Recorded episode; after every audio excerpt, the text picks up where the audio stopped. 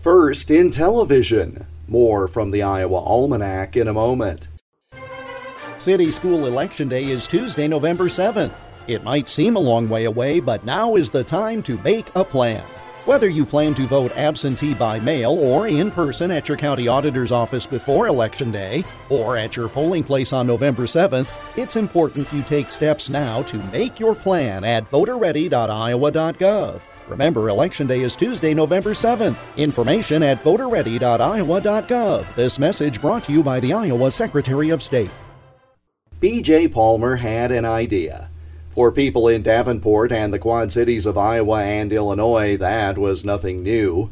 The Palmer family had founded chiropractic treatment, and B.J. Palmer had seized upon the magic of radio to tell about chiropractic, leading to his founding of the first commercial radio station in Iowa in 1922.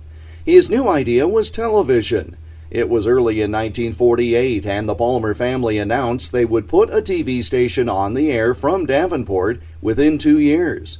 They bought a residence at 805 Brady Street to house not only their radio station, but the new television operation as well. It was conveniently located just across the street from the Palmer College of Chiropractic.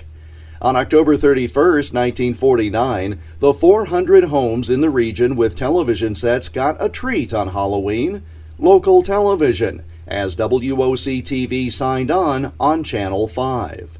At the time, there were four national broadcast networks NBC, CBS, ABC, and Dumont. And since it was the only station in the region, WOC TV carried programming from all four although it was primarily an NBC affiliate.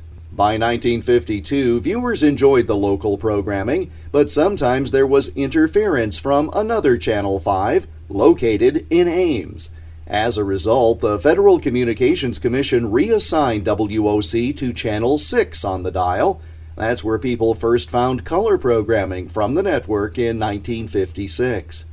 The Palmer family owned the station for its first 40 years, and just as WOC AM was the state's first radio station, WOC TV was Iowa's first television station, going on the air on this date in 1949. And that's Iowa Almanac for October 31st. There's more online at iowaalmanac.com. Until tomorrow, I'm Jeff Stein.